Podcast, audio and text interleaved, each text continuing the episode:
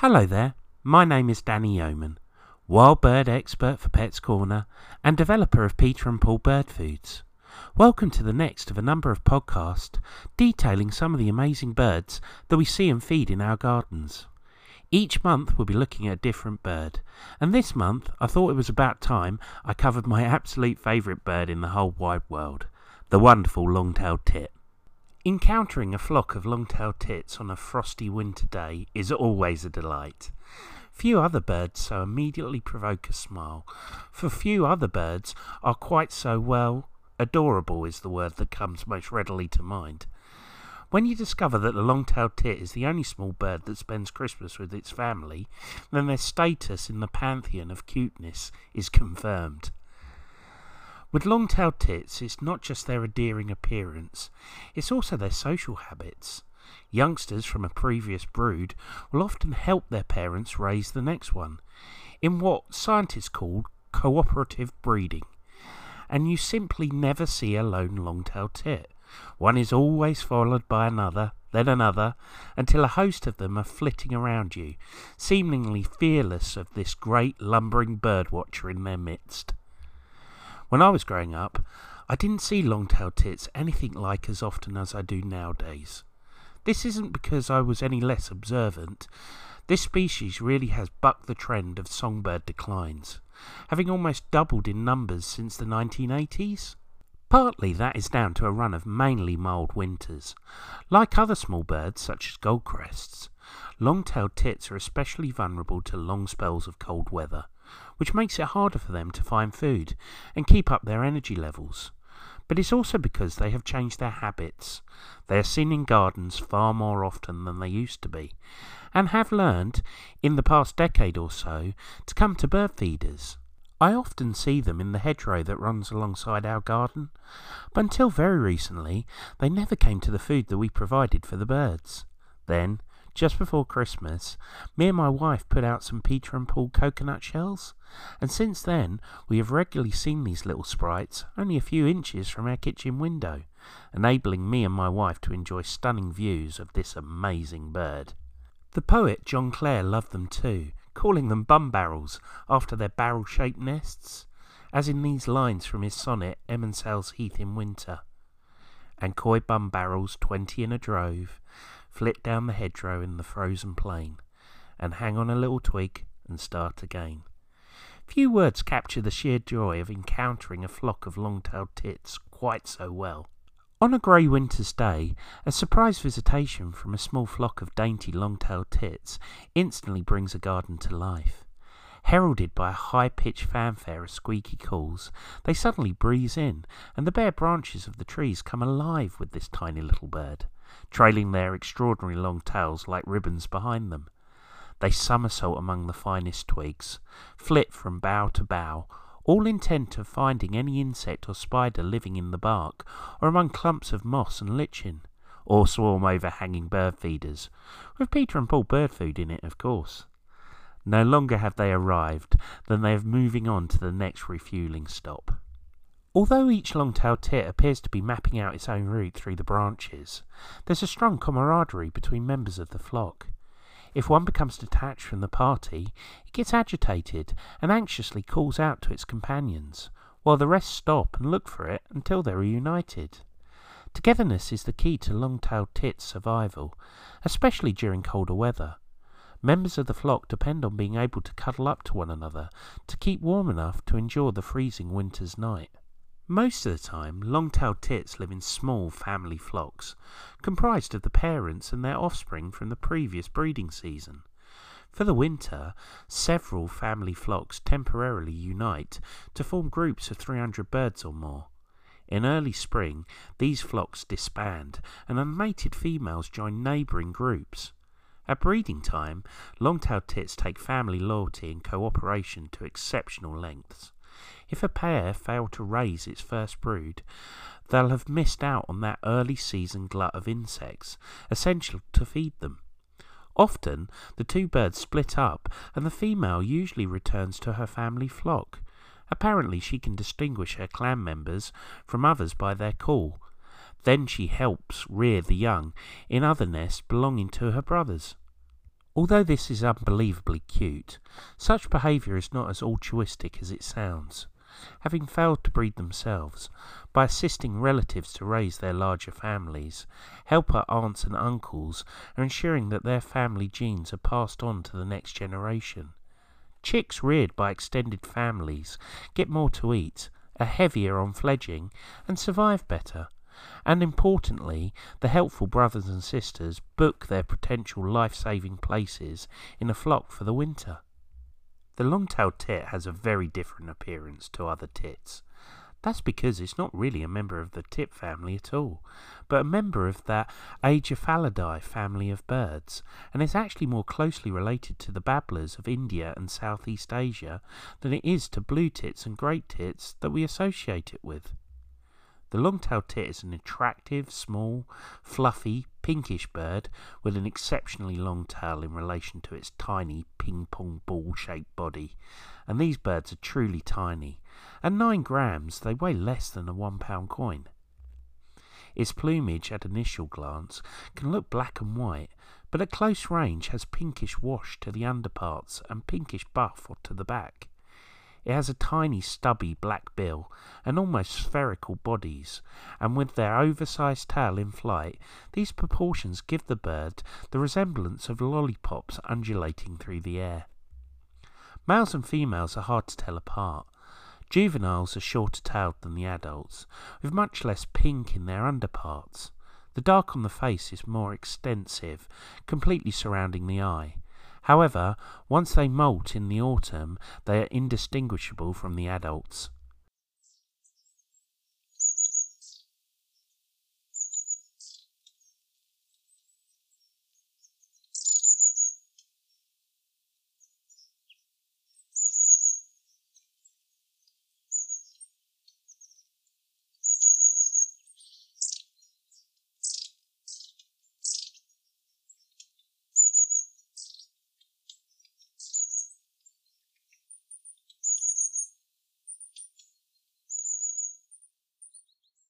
Long-tailed tits have a twittering, trilling song, but it's their high-pitched twittering contact calls that will usually get them noticed. Typically a CCC, but also a syrup. Watch out for the males performing display fights during the early spring. You'll see birds flying up vertically with butterfly-like fluttering flights, then diving down again. The constant calls of the long-tailed tits are to help the flock stay together if one bird gets separated from the rest of the flock, the others will double back to rescue it.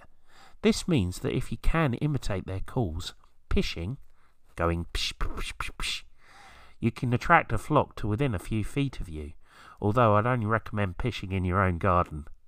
This also explains why bird ringers sometimes find that a mist net full of long-tailed tits often contain birds which had entered from both directions.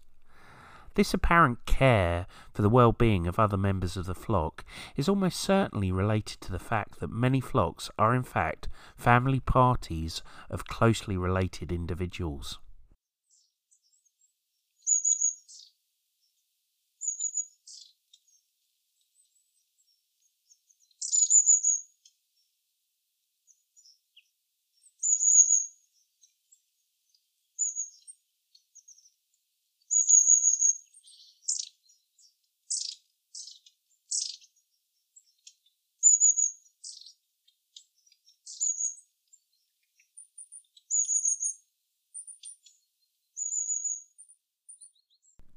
Long-tailed tits begin breeding earlier in the year than any other tit, and construction of the elaborate dome nest may begin in late February in southern England.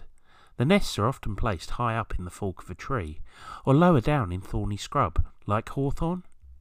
The nest is made from moss and woven together with spider web and hair, camouflaged on the outside with lichen, and lined with an average of 1,500 feathers. Nests built early in the breeding season can take up to three weeks to complete. Those built at the end of the breeding season can be completed within a week. One of the most interesting things about long-tailed tits society is the phenomenon of helpers at the nest. where extra adults, in addition to the parents, will help feed and raise the brood. This kind of cooperative breeding is known in various bird species around the world, but is always quite unusual. Once the brood has fledged, the young birds and the helpers will stay in the flock for the rest of the year, often joining up with their nearby relatives. You should watch out during this time for long lines of juvenile long-tailed tits huddled together on branches, practicing their roosting behaviour. Long-tailed tits in the wild feed mostly on insects, larvae and spiders, but also berries. In winter they have a strong preference for deciduous woodland, particularly oak, ash and sometimes sycamore. Hawthorn and blackthorn are their favourite shrub species. But in recent years, long-tailed tits have copied the hanging feeding habits of the blue and great tits and now visit feeders frequently, especially during cold weather. And because of this, more people are seeing them in their garden, usually joining in with the other tits and even nuthatches. Long-tailed tits love peanuts, but especially birdseed mixes which include peanut granules, such as Peter and Paul Vivid Colour, Peter and Paul Clean Plate, and Peter and Paul Four Seasons. But if you'd really like to see long-tailed tits in your garden, the very, very best thing you can feed would be Peter and Paul Suet. Suet is traditionally thought of as a winter-only food for garden birds, but actually, suet should be thought of as a year-round food, and not just to supplement winter feeding. You should be feeding suet throughout the entire year, and particularly during key periods, since it makes a particular valid contribution to the breeding, molting, and pre and post migratory diets of wild birds, and is even suitable for chicks and fledglings. Suet bird food has to be worth the peck. Birds lead busy lives, and the amount of time it takes a bird to land on a feeder and peck, it has to be a bite that's worth the effort. Although you can buy suet products from many places these days, not all suet products are what they're made out to be. Whenever bird food is manufactured and bought into shops, you expect it to be only the best of ingredients, and exactly what you would expect suet products to be is usually two ingredients, i.e., seeds or some other kind of additional food, covered in a good dose of suet. However, some cheap suet products are not what you would call great. Some suet products can, and indeed do, have up to 20% filler in them, which can be anything from sand, chalk dust, and even glue. Now, I don't like the idea of people being ripped off by some unscrupulous manufacturer. But more important to me is the fact that all that poor quality bird food is being fed to all those garden birds, and that is simply something that just won't do. That's why I wanted to ensure at Peter and Paul we only supply the very best quality suet products, a product that is both safe and as nutritious as it could possibly be. Now suet is the most nutritious of all ingredients, so it stands to reason the more suet a product has, the better it is. Peter and Paul suet products contain as much as three times the suet level of other top brands, and it's this high suet content that provides your garden birds with all the energy they need. That said, the more concentrated and higher quality the suet is, the better it is for birds. The industry standard for fat used in suet production is something called Category 3 tallow, which is classified as a blend of animal fat byproducts and as such could include beef, lamb, pig, or anything. Peter and Paul suet products only contain 100% human grade edible beef dripping, which not only means that these products do not change composition from batch to batch to batch, but it also happens to be a denser form of suet, and therefore has the highest payback in calories per gram. To put it simply, the more suet and the better quality that suet is, the more birds you'll get in your garden. It also goes without saying that Peter and Paul suet products do not contain any chemical hardeners. Some of our competition put ingredients like PVA glue into their suet products. This is to disguise the fact there just isn't that much suet in their product. It's cheaper and binds the other dry ingredients together. But worryingly, the RSPB and British Trust for Ornithology don't know what the long term effect PVA glue will have on a wild bird population. But sadly, it's not just suet where unscrupulous suppliers cut corners, but also in the other dry ingredients that make up the rest of the composition of a suet product. One dry ingredient that's been increasingly used in suet production is calcium carbonate, chalk. It is simply a very cheap filler. It costs less than £100 per metric ton and is added in large quantities to suet to bulk them out. In these quantities, it has no nutritional benefit to birds, and the companies that use it might as well be using builder's dust for all the good it does. An ingredient that is hard to get away from is wheat flour. In large quantities, wheat flour could and should be considered a filler, and that is again what a large percentage of our competition use it for. But wheat flour, in smaller quantities, is used as a tallow binding agent, it stops the syrup from being less soggy allows it to mix better with the dry ingredients. Peter and Paul syrup products contain as little wheat flour as possible, as little as the machines that produce Peter and Paul syrup products will allow, and it has been augmented with peanut flour to enhance its nutritional value. Because of this, you will also find that Peter and Paul syrup products are of a softer consistency than others, and this is due to the volume of suet and the quality of suet that we use.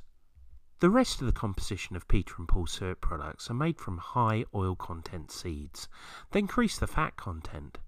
Seeds like millet, linseed, and rapeseed, and insect protein in the form of dried mealworms. But Peter and Paul syrup products also contain an exciting ingredient spirulina, which has proven to be a fantastic supplement, highly beneficial for our feathered friends. Spirulina is basically an edible blue-green microalgae that grows naturally in lakes. Spirulina constitutes about 72% protein, has an astonishing 0.5% beta carotene, and is the richest source of vitamin B12 on the planet. This ocean of nutrients has a very interesting effect on birds. Spirulina makes their plumage glossier, it intensifies their natural colours, it improves their health by increasing their metabolic rate, protecting their kidneys, improving their digestive tract flora, and has also been shown to have anti cancer and antiviral properties. It also increases their fertility many folds.